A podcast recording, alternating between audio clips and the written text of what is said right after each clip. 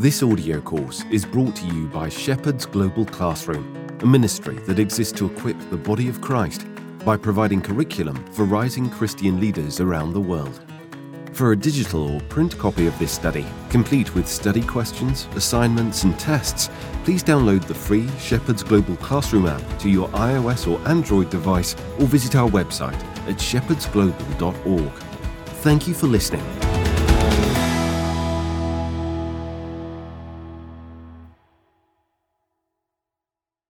Lesson 5 Servant Leadership The Model of Great Leadership. The last meal Jesus had with his disciples was to celebrate the Passover. It was a custom that at a formal dinner a servant would wash the feet of the guests. This job was usually given to the lowest of the servants. At this meal, only Jesus and the disciples were there. At the beginning, nobody did the job of foot washing. None of the disciples volunteered for the job because they did not want the position of a servant. Each of them was still hoping for a high position in the new kingdom. We can imagine that Peter said quietly to John, Somebody needs to do the foot washing. You should do it. Maybe John answered, No, I'm not going to do it. James should do it. None of them was willing to take the role of a servant. At the end of the meal, Jesus got up took water and a towel, and began the task. Surely the disciples felt ashamed then. Peter refused at first, saying that he respected Jesus too much to allow him to do such a low task. Jesus said to Peter, Unless you let me do this for you, you have no part with me. He was using the small task to represent the great purpose of the incarnation. He said at another time, the Son of Man did not come to be served, but to serve, and to give his life as a ransom for many. Matthew 20, 28. The service he gave with his death was demonstrated by his many other acts of service, including the foot washing on that occasion. If a person does not accept Jesus' service, he is not part of Jesus' kingdom.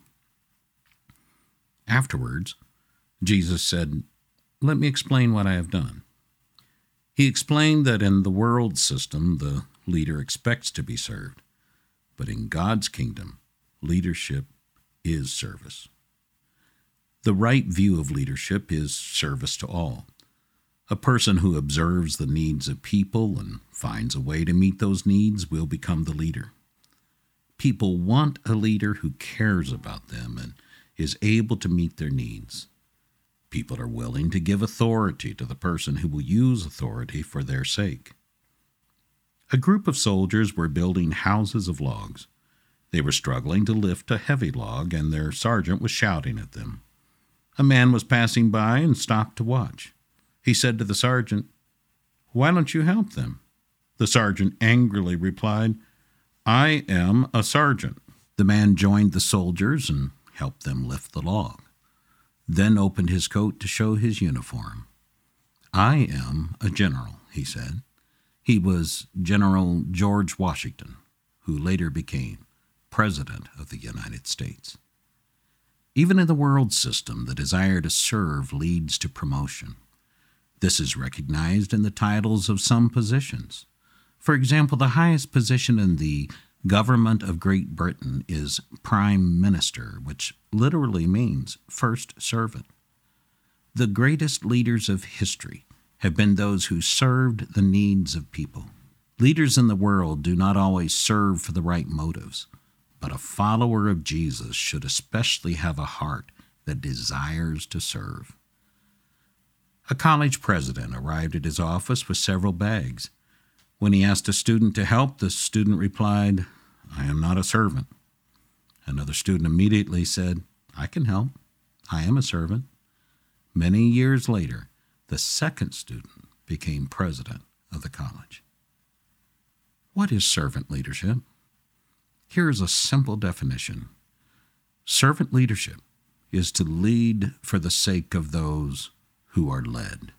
To lead does not mean people serve you, it means that you serve people.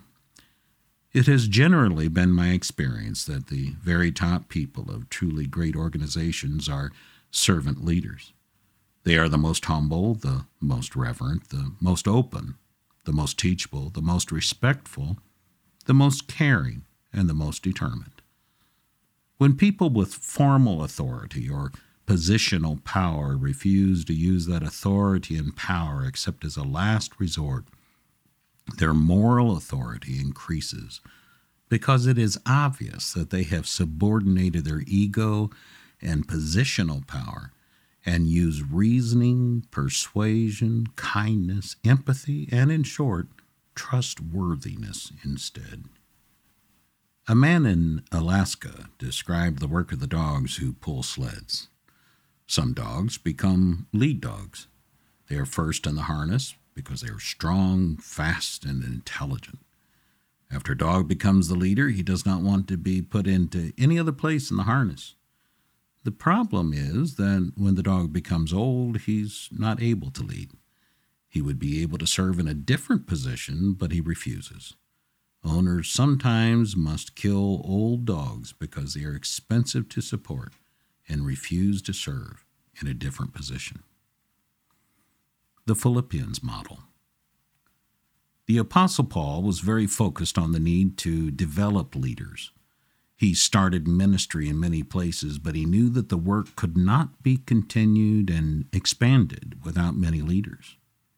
Sometimes Paul lacked a person to send for a ministry responsibility because the people available were interested only in their own benefit. These were people involved with the church and helping in some way, but they could not be trusted to serve with the heart of a servant. This problem made them useless for serious responsibility. The letter to the Philippians described several people who served without personal benefit. Epaphroditus, Philippians 2 25 through 30, worked so hard in the ministry that his health was affected, and he almost died. Paul said that we should admire people who have this kind of devotion. That does not mean that we should not be careful of our health, but Epaphroditus' devotion to God's work made him a hero to the church. Paul said that he himself had this kind of devotion and did not try to make a profit from the people he served. Philippians 2 19 through 22. He said that Timothy followed the same values.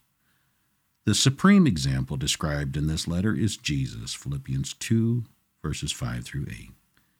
He did not hold to the honor he deserved, but was willing to lay aside his status and become a servant.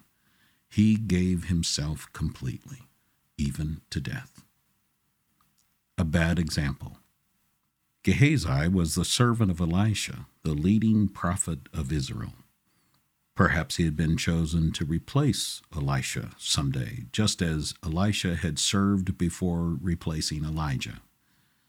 When Naaman came to be healed and offered a large payment, Elisha refused it. Gehazi was frustrated because usually they did not get large offerings. He secretly went out to find Naaman and took part of the payment.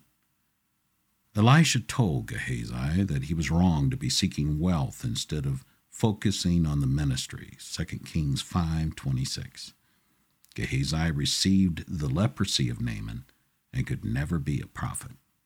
Some people go into ministry because they desire personal success. They think that ministry is the opportunity to get a leadership position. They do not surrender self-interest and follow love for god. Instead they follow self-interest in their ministry devotion, and humility. The desire for ministry should come from the desire to serve God by serving people. A person with this motive will desire position only as an opportunity to serve. 1 Timothy 3:1. He will want to be sure that God is directing his promotion. His desire to succeed is based on his desire to be faithful to God. Total devotion to God is often expressed as humility. We cannot honor God properly unless we take a humble role in relationship to God. Because devotion to God is humble, devotion means I depend on God's power so that He will be glorified. I am unhappy if my abilities honor me instead of God. I am willing to do low status tasks and work in obscure places. I endure the scorn of people who do not understand my heart. I am not motivated by worldly status symbols. I trust God to choose whether or not I am promoted. You cannot do the work of the body of Christ without the Spirit of Christ. That means that the church must be led by leaders who demonstrate the Spirit of Christ. You cannot speak for God unless you have listened to Him, not just to be inspired and guided, but to be shaped. You listen for God in order to be transformed. The first qualification for ministry leadership the love of Christ motivates us. 2 Corinthians 5 14 through 15. People do good things for many reasons. Sometimes they are good people who have good reasons, but not the best reason. God planned for Peter to be a great leader in the church. After Peter denied Jesus, Jesus had a conversation with him in order to restore and call him again to ministry. Three times Jesus asked Peter, Do you love me? This emphasized that love for Jesus is the most important qualification for ministry. John 21, 15 through 17. Human abilities are not the most important. Love for people is very important, but it is not the most important. The most important qualification for ministry leadership is love for Jesus. If you love Jesus, you will imitate him and become like him. If you love him, you want others to know and love him. The best motivation for ministry is the desire to bring others into relationship with Jesus. The first qualification for ministry is love for God. Love for God is demonstrated by love and service to people. God does not have any physical needs, He has all resources and power. But Jesus said that when we meet the needs of his people, we are serving him. Matthew 25 40. The concept of stewardship. For whom do you work? Every pastor should understand that he is working for God and has ultimate. Every pastor should understand that he is working for God and has ultimate accountability to God. 1 Corinthians 4 1 through 5. We serve God by serving people because that is the responsibility God has given us. The Bible uses the term steward for a person in ministry leadership. 1 Corinthians 4 2. The word steward is not easily translated in some languages. A steward is a person who manages people and resources for someone else. He serves the people that he manages, taking care of their needs, but he is accountable to the person who made him steward. Albert Mohler described the role of ministry leaders this way We are the stewards of human lives and their welfare. We are the stewards of time and opportunity. We are the stewards of assets and resources. We are the stewards of energy and attention. We are the stewards of reputation and legacy. We are the stewards of truth and teaching. The most important trait of a great leader. Jim Collins has studied businesses to find out why some become great and stay great for many years. He found principles that apply to any organization.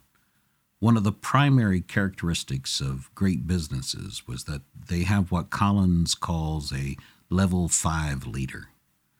According to Collins' description, the first level of leadership is a person who is capable of doing very good work.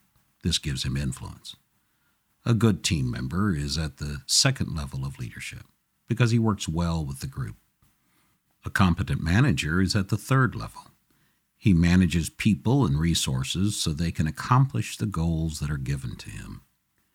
The level 4 leader has all of the qualities that most people expect a great leader to have.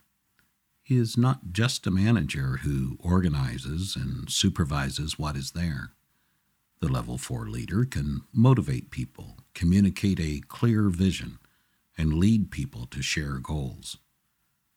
The level 5 leader has one characteristic that may not be in level 4. The level 5 leader gives himself to make the institution great. He is humble. He considers the institution to be more important than himself. He is not using the institution to promote himself, but giving himself for the institution. If a leader's main concern is to receive honor and credit for the accomplishments of the institution, he is not a level 5 leader. Humility does not mean that he is timid or uncertain. Humility makes him courageous and determined because he is more concerned about the institution than about himself. There have been many leaders who seemed great because of their talent. They made an organization grow, they made many good changes. However, they used the institution as a platform for their own fame. After their period of leadership, the institution did not continue to be great.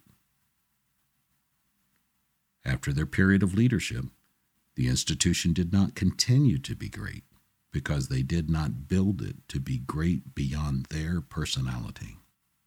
Let's consider how this principle relates to servanthood. The level 5 leader is convinced that he is working for an institution that accomplishes good for people he gives himself to the advancement of that institution because of the good it does. In this way, he is serving people. Jim Collins was not trying to teach Christian principles, but his research is consistent with the teachings of Jesus. The truly great leader is the one who gives himself in service. There was an occasion when visitors from another nation came to see Jesus. The disciples were excited perhaps thinking that their ministry was soon to become international. But Jesus kept his focus on the purpose of his coming. Jesus said, Unless a grain of wheat falls into the ground and dies, it remains alone. But if it dies, it bears much fruit. John 12, 24, ESV. Jesus was not interested in becoming famous as a religious leader.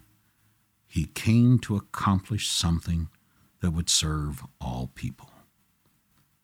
A change of heart.